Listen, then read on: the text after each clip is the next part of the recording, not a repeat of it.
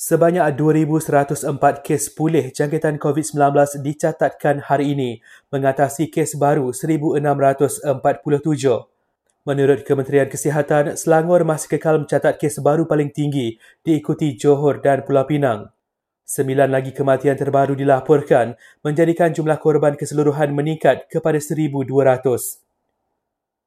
Kerajaan putuskan PKPD di Kampung Sinsingon dan Kampung Lotong di Nabawan Sabah dilanjutkan mulai 13 hingga 26 Mac depan.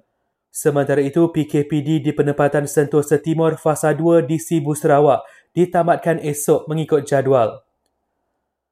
PDRM akan mengetatkan lagi pemeriksaan merentas negeri mulai esok. Ia bagi mengesan individu dipercayai mengambil kesempatan merentas sempadan tanpa kebenaran. Ketua Polis Negara berkata tindakan itu diambil kerana rakyat mula pandang ringan wabak COVID-19 selepas jumlah kes harian semakin menurun.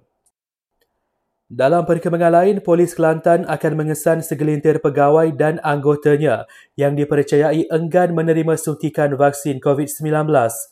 Ketua Polis Kelantan, Datuk Syafian Mamat berkata, mereka yang terlibat akan dipanggil untuk bersemuka dan mendengar alasan masing-masing.